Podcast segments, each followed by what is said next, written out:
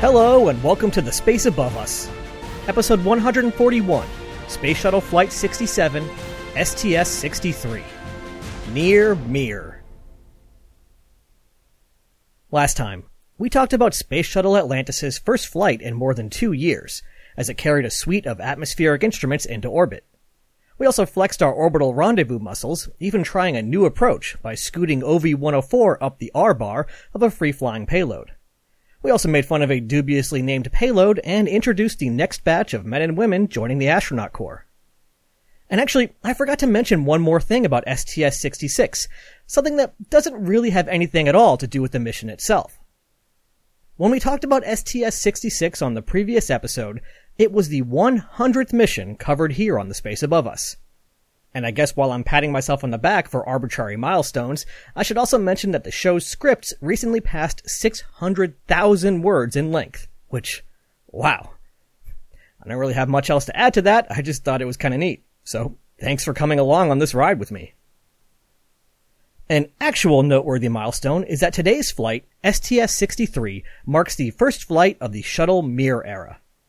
Well, actually, I guess I can't say that.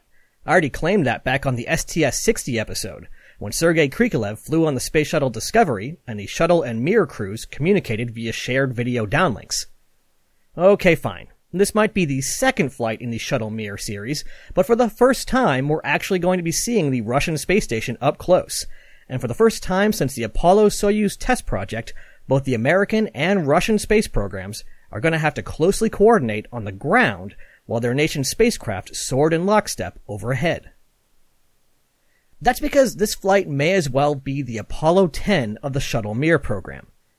The crew of Discovery was tasked with rendezvousing with the Russian space station, flying under it, popping up onto the V-bar, and approaching to within only ten meters before holding their position and eventually backing away. This dress rehearsal for the first docking mission would serve as a valuable test on every aspect of the docking, other than the docking itself. The rendezvous, the relative motion, the final approach, orbiter to station communications, and Houston to Moscow communications. It was going to be a heck of a mission. Let's meet the crew. Commanding the flight was Jim Weatherby, flying with us for the third time. When we last saw him, he was commanding S T S fifty-two, which sent the geodesy satellite Lagios two into a million-year orbit. This flight marks the halfway point in Weatherby's six-mission spaceflight career. Joining Weatherby up front and flying as today's pilot was Eileen Collins. Eileen Collins was born on November nineteenth, nineteen fifty-six in Elmira, New York.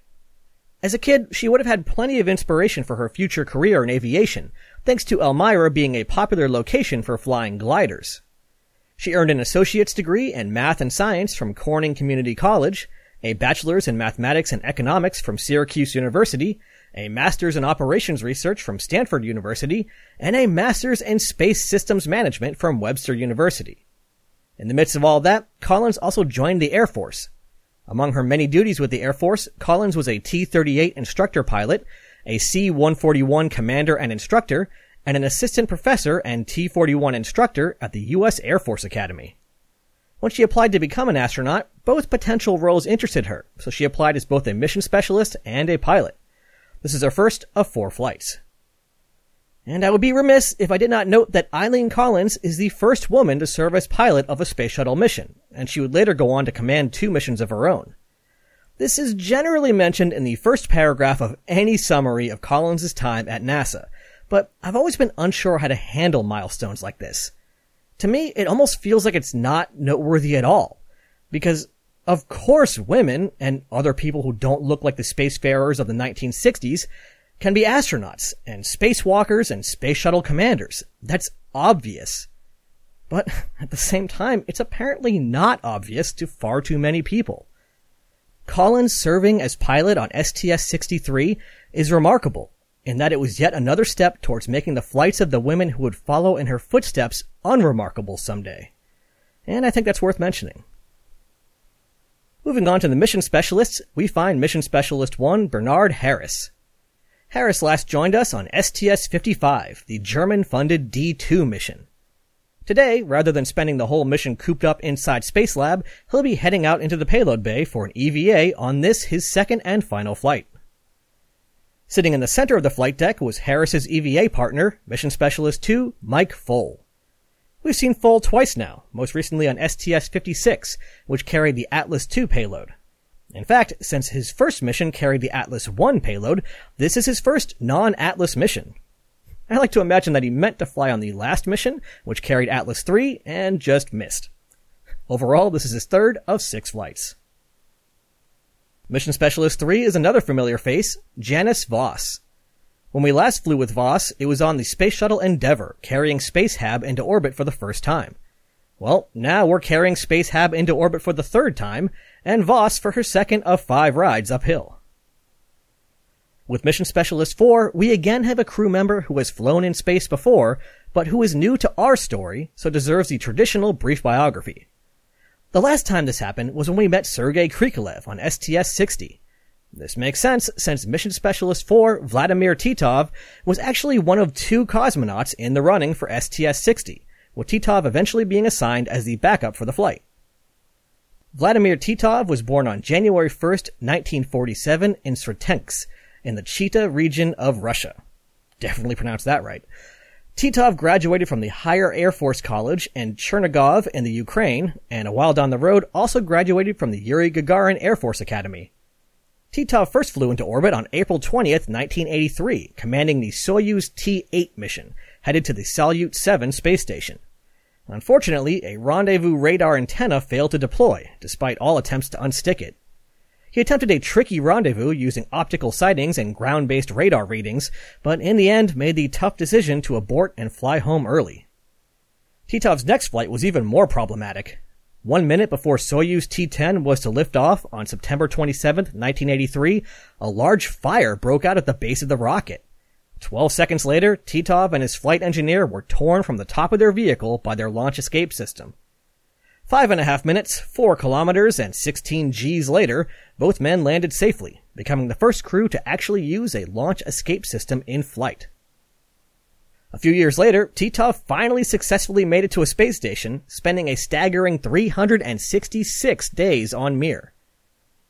With this flight, Titov adds a third mission, or fourth depending on how you want to count it, out of four, or five, to his resume, and becomes the second cosmonaut to fly on the space shuttle. One interesting thing to note about this flight is that it was actually supposed to fly around nine months earlier than it did, in May of nineteen ninety-four. The trouble was, NASA was having difficulty finding companies who wanted to buy the available slots on the Space Hab module currently sitting at the front of Discovery's payload bay. As you recall, Space Hab is a commercial competitor to Space Lab and was the same basic concept. By plunking a big pressurized can into the payload bay and connecting it to the middeck airlock using a tunnel, Space Hab offered an enormous increase in space for the crew and experiments. Back when Space Hab was first being proposed in the early nineteen eighties, the thought was that companies would be falling over themselves trying to fly experiments and process materials in the unique environment afforded by low Earth orbit. Unfortunately, while there certainly was some interest, it wasn't quite as much as was expected. Space Hab, and thus S T S sixty-three, waited for more payloads, eventually scavenging some from future Space Hab flights and filling remaining slots with small payloads from NASA itself. It wasn't a great sign for the future of commercial spaceflight. Well, at least in nineteen ninety-four. And the Space Hab-based delay wasn't the only setback the mission would suffer. On its first launch attempt, the flight was scrubbed at the T minus nine hour mark. The culprit was a bad inertial measurement unit, which would require replacement. Oh well, no big deal. There'd be another chance to launch tomorrow. Happens all the time. Except this scrub led to a pretty funny moment a few thousand miles away. When cruising around the oral histories, I came across a few interviews with Bill Reeves, who has apparently done about a trillion things at NASA, but we'll just simplify things by calling him a flight controller. When Discovery was standing down for the day, Reeves was over in Russia as part of a small NASA contingent who were embedded in the Russian control center for the mission. With the scrub, there was nothing more for Reeves and his colleagues to do, so they decided to head out and grab some food. When they arrived in the metro station, among all of the magazines and newspapers for sale was Pravda, a popular Russian newspaper that's been around forever. These NASA guys look at the newspaper, and right there on the cover is a headline proclaiming, "Shuttle roars into orbit, headed to space station Mir," along with a photo, supposedly, of the launch. Incidentally, Pravda means truth. Reeves thought it was so funny that despite the scrub they had just rolled with the story, that he bought a whole stack of newspapers, eventually giving some to the crew. Reeves said that the last he knew, Mike Foale still had his framed on the wall over his couch. That story would be pretty good on its own, but Reeves actually continued from there. He said that a few minutes after getting onto the train, a Russian man noticed this group of tall guys speaking English and asked if they were Americans. Reeves confirmed that they were, which prompted the Russian guy to ask why they were there. Reeves explained that they were there to help out with a mission sending an American space shuttle to the Russian space station. The guy looked puzzled, so they kept talking. Reeves discovered that the guy grew up in some small village, which led Reeves to wonder how he even knew English so well, and the guy had no idea this shuttle mission was even happening. In fact, he had no idea that any shuttle mission was happening, or that Russia had a space station, or that Russia had a space program, or that anyone anywhere had a space program. Eventually, Reeves pulled out a copy of Pravda and pointed to the picture on the front, saying, "Shuttle, American shuttle," and the guy's jaw dropped. It's not every day that you get to learn or tell someone that humanity has left the planet. I love that story. I'm not entirely sure I believe every part of it, but I love that story. The next day, it was time to try again, and this time all the I M Us behaved themselves. On February third, nineteen ninety-five, at the late hour of twenty-two minutes and four seconds past midnight, Space Shuttle Discovery lifted off for the twentieth time, rolling into a fifty-one point six degree inclination orbit to match that of Mir. The ascent itself was uneventful, other than an eighteen inch coaxial cable from some ground equipment deciding that it wanted to go to space today and hanging on to the external tank. But after main engine cutoff, during the maneuver that separates the orbiter from the external tank, two of the reaction control system thrusters failed. This actually isn't super uncommon. On many of the flights that we've already seen, the crew might take note of a primary thruster failing at E T S E P. It's usually not that big of a deal, since the orbiter has more thrusters than it needs, relying on redundancy just in case something like this happens. In this case, one of the thrusters failed off, but was safe to just leave off for the entire mission. The other thruster that failed led to a more tricky situation. The thruster, or jet in question, was named R one U, and the problem was that it was leaking oxidizer. But with a cryptic name like R one U, I think that before we get into the leak, we should take a quick moment to talk about the orbiter R C S. The Space Shuttle orbiter has forty-four R C S thrusters. thirty-eight are the big primary jets, and six are the much smaller vernier jets used for minor adjustments. They're clustered in three areas around the orbiter: the nose, and both the left and right Ohms pods on either side of the tail. The forward R C S module has sixteen thrusters, and both aft modules have twelve. Each R C S module has thrusters pointing in several different directions, but in order to maintain redundancy, each module also has multiple thrusters that point in the same direction. To further ensure redundancy, thrusters that face in the same direction are fed by different propellant manifolds, or pipes. Each module has five propellant manifolds leading from the propellant tanks to the various thrusters. And this allows us to decode the thruster names. For example, let's look at L two D. L means that it's on the left Ohms pod, two means that it's on manifold two, and D means that its thrusters point down, that is, the plume would extend below the orbiter's belly. So how about our leaky thruster, R one U? R tells us that it's on the right Ohms pod, one tells us that it's on the number one manifold, and U tells us that it fires up, alongside the orbiter's tail. We also know that both of these thrusters are the big primary thrusters, since the vernier thrusters are all placed on their module's manifold five. So why have all these different manifolds? Did NASA's spacecraft plumbers want a bigger challenge? No, it's because making thrusters is tricky, and sometimes one of them leaks, just like we're seeing right now. When that happens, the crew can use control panels on the flight deck to activate valves placed between the propellant tanks and the thrusters. For each module, the crew can cut off manifolds in groups. They can choose manifolds one and two, or manifolds three, four, and five. That's handy, but it's a little extreme, since it's cutting off a whole bunch of manifolds, and thus a bunch of thrusters, all at once. So there's a second set of valves that allows the crew to isolate individual manifolds in each R C S module. So, if Commander Weatherby and Pilot Collins wanted to stop the leak of thruster R one U, all they needed to do was reach up to the overhead panel containing the manifold isolation switches and flick the one for manifold one on the right ohms pod. Done. No more leak. But also, no more R one R, R one U, and R one A thrusters. Okay, we're really getting into the weeds now, but you all keep telling me that you love that, so here we go. Alright, so just to make sure you're with me, thruster R one U was leaking. It wasn't a big enough leak to be an emergency, but it was still a problem, especially since the Russians didn't want this oxidizer spraying leak anywhere near their space station. The leak could be stopped by isolating the number one manifold on the right ohms pod, but then we'd also lose thruster R one A. The reason that we care about thruster R one A is that the A stands for aft, that is, it fires backwards, which means that it was used in the low Z thruster mode required to safely approach Mir. Low Z, again, was where the thrusters in the front and back of the orbiter were fired at the same time, mostly canceling out and wasting propellant, but partially pushing the orbiter down. Get it? It's firing along the orbiter's Z axis, but with less power. Hence low Z. Low Z relied on seven thrusters, three forward-facing thrusters in the front module, and two aft-facing thrusters in each of the two ohms pods. So, if we isolate manifold one on the right side in order to prevent R one U from leaking, we also lose R one A, which leaves only R three A to do the low Z burns. So the problem is a loss of redundancy. And when you're planning a rendezvous between two gigantic and heavy objects in space, you want all the redundancy that you can get. This leak was a serious problem that threatened the Mir rendezvous, but we've got a few days until we get there, so let's let Eileen Collins work the problem, and we'll check back in later. Sitting near the back of the payload bay was a free-flying spacecraft we know pretty well by now, Spartan. At least, I think it's the same Spartan we know and love. The one we've seen fly a few times now is Spartan two oh one, and this is Spartan two oh four, and I'm actually not really sure of the difference, though it seems to just be another copy of Spartan.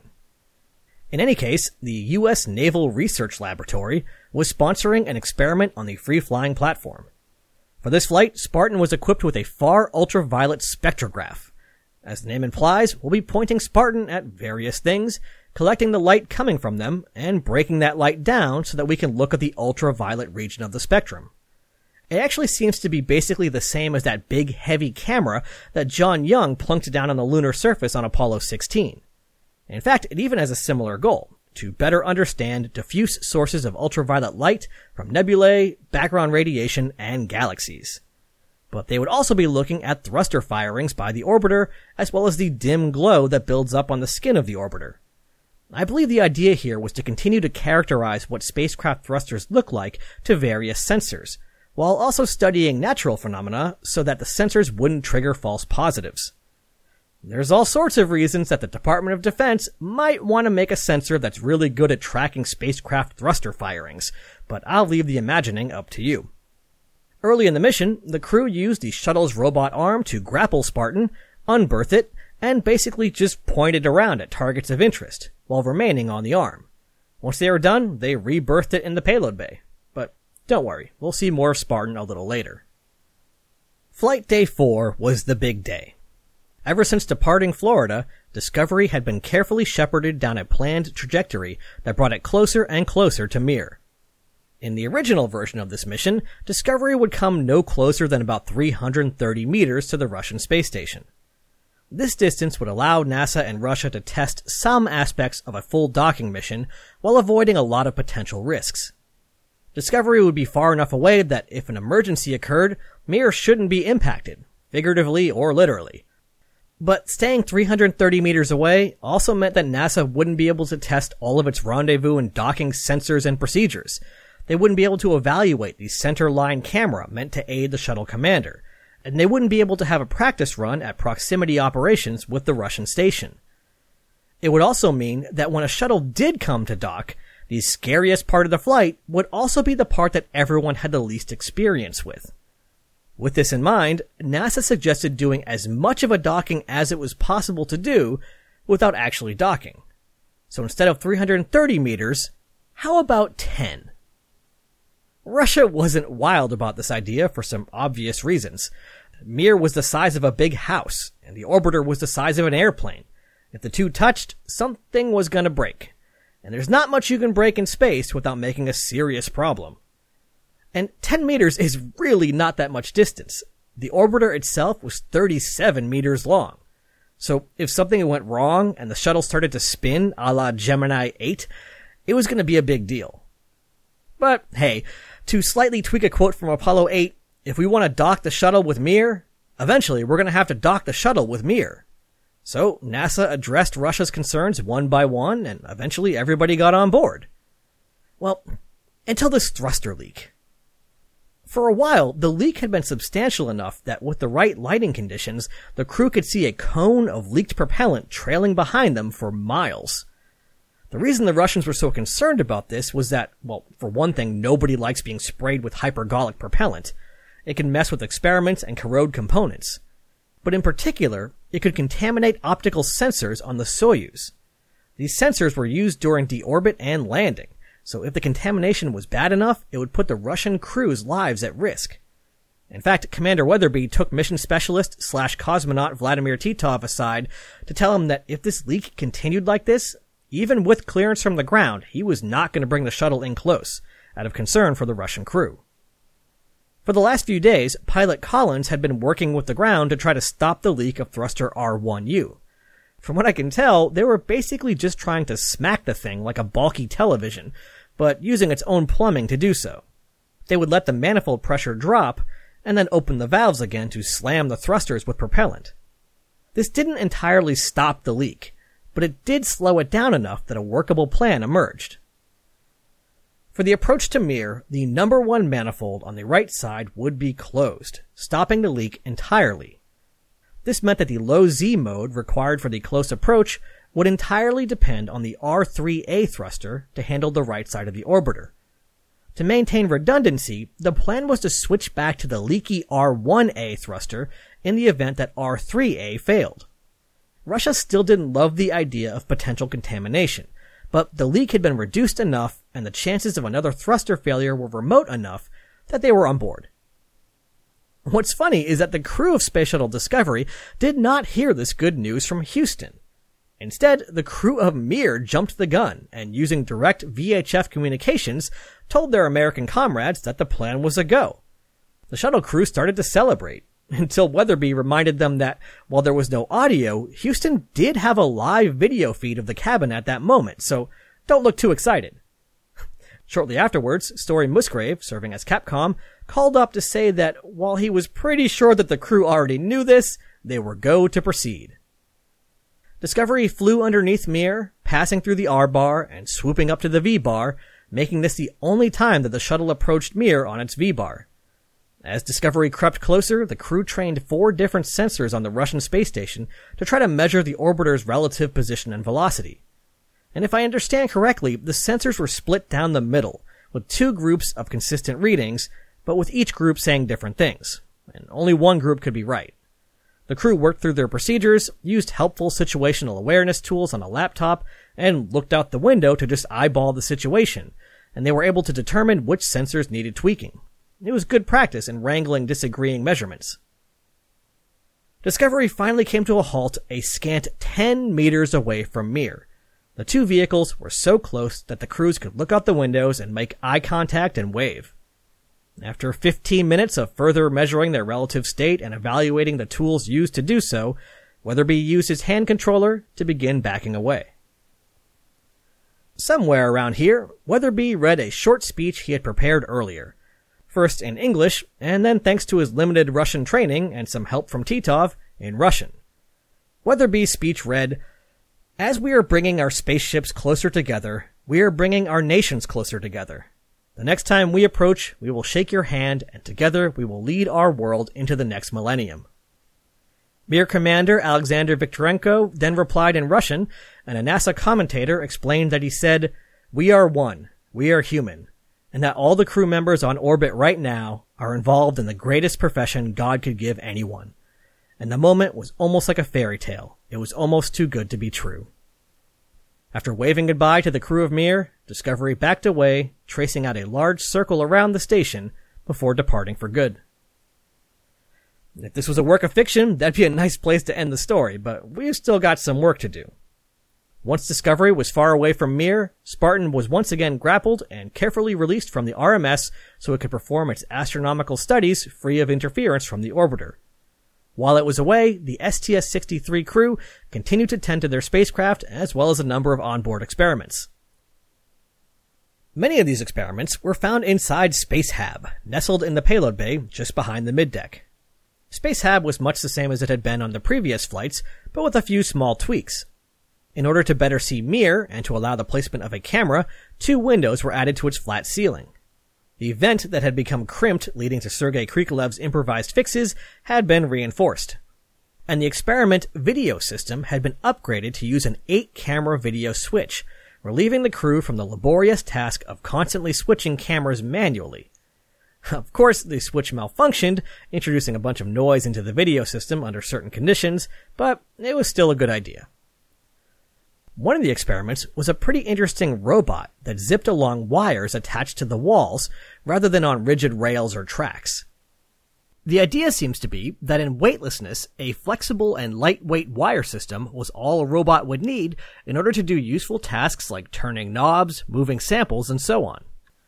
The mission report called the robot a resounding success, but I'm not aware of any similar robots ever flying.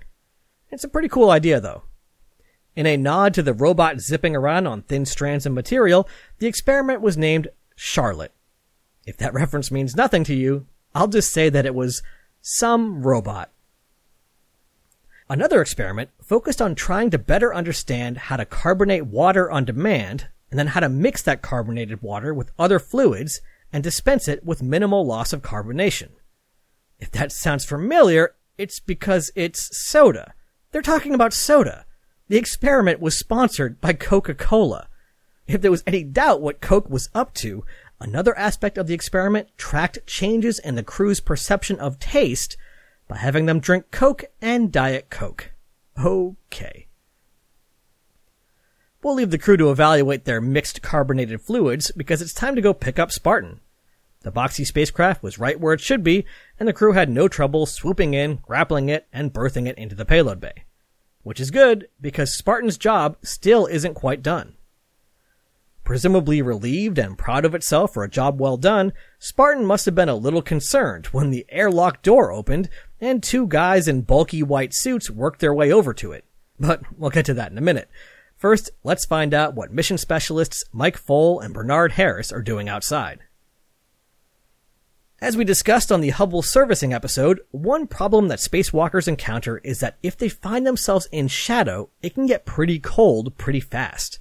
This is doubly so when they're outside the payload bay, which radiates and reflects a little heat back to the E V A crews. This was going to be a problem on a space station.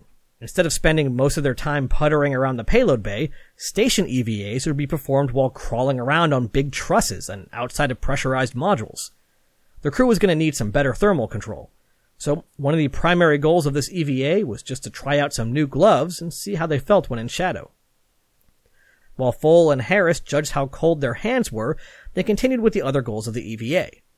One of the tasks that spacewalkers would need to do on the International Space Station was move around big bulky objects.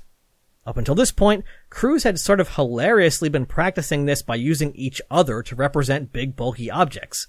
Well, today, Spartan would be playing the role of a big bulky object.